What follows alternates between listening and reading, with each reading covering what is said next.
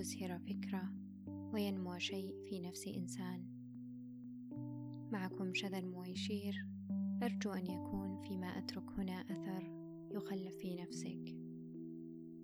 سأتحدث اليوم عن الحكايات المبتورة بداية كل عام. ما زال هناك حكايات لم تكتمل. لربما كان من الموجع أن تطلع على حكاياتك المبتورة مع نهاية العام.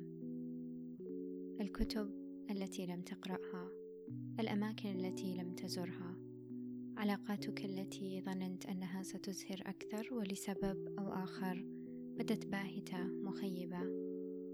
الرياضة التي ما تزال عصية على مرافقتك بصورة مستدامة. العلم كلما قررت السباحة في سعته وجدته أشد عمقا من ذي قبل فتصيبك لعنة التردد والخوف من يقين جهلك. الروحانية التي رسمت لنفسك الاستزادة منها واستيطانها دون أن تشعر أن هناك خطوات مثمرة تجاهها. وربما انغمست بصورة مروعة في فكرة ازدحام الحياة وعصر سرعة لا يبدو أنه سيتريث. حتى بدأت تشعر أنك في صراع للتمسك بأدنى درجات الروحانية وربما فقدت طمأنينتها وسلامها. قد ترى أنه عام صاحبه النور وقد تظن أنه منطفئ. كان عاما ثقيلا وغريبا على العالم. إلا أن الحكايات الفردية ستحمل اختلافا وتباينا شديدين وقد تتشابه بعضها حتى يبدو أنها تنتمي لفرد واحد دون غيره. حين تكون الحكايات مبتورة يكون من المبهج الاكتفاء بالنظر للأمام وحمل أمنية الاكتمال في مستقبل قريب. يسهل غض الطرف عن الحكايات المبتورة حين نقف أمام بداية عام لأننا اعتدنا ممارسة ترتيب الأولويات وتحديد الأهداف فتملأ أرواحنا بنشوة البداية مع كل ما يراد تحقيقه بين أيدينا مع وعود صادقة الرغبة في النفس بأن هذه المرة مختلفة. لابد أن تكون مختلفة. يسهل كل هذا حين نواجه البدايات. لكن ماذا عن الحكايات المبتورة؟ هل توقفنا لنتساءل عن الذي حدث حين لم تكتمل؟ هل رأينا اهدافا تنتقل من عام لآخر دون أن نرى فيها خطى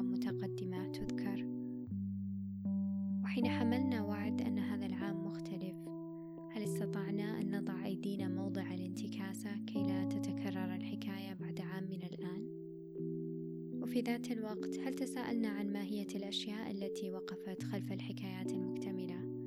وما الذي صنعناه تجاهها خلاف غيرها من أجل أن تكون؟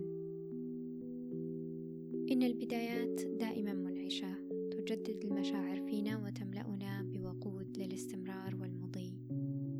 إلى أن تجاهل النظر للوراء وغض الطرف عن كل ما حدث في عام قد يؤدي للوصول إلى نهاية طريق كل مره قد تحمل البداية ذات الشعور بالانتصار والرضا سواء قررنا الالتفات لما حدث في عام مضى أم لم نفعل.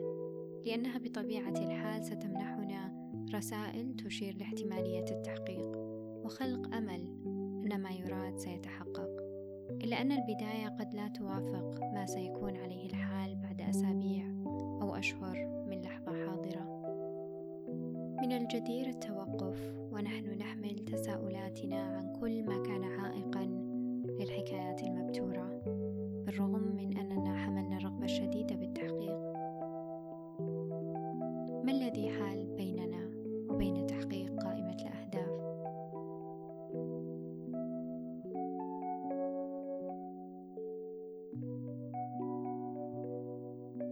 اتخذت زاوية قصية من منزلي بجوار نوافذه الواسعة. أطل على المدينة من الدور الثامن عشر. أحاول أن أضع انتصارا أخيرا قبل أن أطوي آخر صفحات العام وأوصد أبوابه. رغم أن العام انتهى إلا أني ما زلت أقف على حافته وأستشعر نهاياته. لأصنع بداية خارطة تمهد للغد. أستمد إلهامها من كل تعثر الواقع في عام مضى. وقفت أمام ثلاثة حواجز. أيقنت أني كنت في صراع معها بدرجات متفاوتة من وقت لآخر. أدت إلى ما ارتأيته شيء من انطفاء وتوقف. وكما قيل طلب الكمال يصيب الإبداع بالشلل.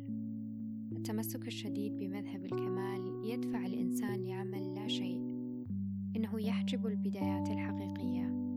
ويجعل الإنسان عاجزا عن أن يقدم على أي شيء يعلم احتمالية عدم تحلي نتيجته بالكمال أو احتمالية فشله. وبذلك يزيح الإنسان بوجهه عن كل ما ينعدم في منطقة الراحة وكل ما لا يحمل مهاراته. يتجنب الفشل بأي صورة.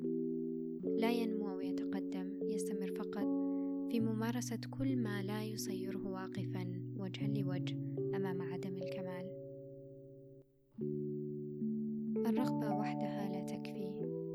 إنما نحن عليه الآن هو نتاج ما كنا نعكف ونعمل عليه. لا ما نحمل الرغبة في أن نكونه فقط. ازدحام الوقت. من اليسير جدا التذمر في مثل هذا الوقت من الزمن من انعدام الوقت. من الانشغال حتى لا يمكن للإنسان أن يختلس نظرة لنفسه. مؤشرا لأهمية الإنسان بغض النظر عن حقيقة ما يصنع بهذا الانشغال. كتب الفيلسوف الروماني سينيكا بتصرف إننا لم نعطى حياة قصيرة إلا أننا نصيرها كذلك. إننا لم نحرم نعمة الوقت ولكننا أضعناها.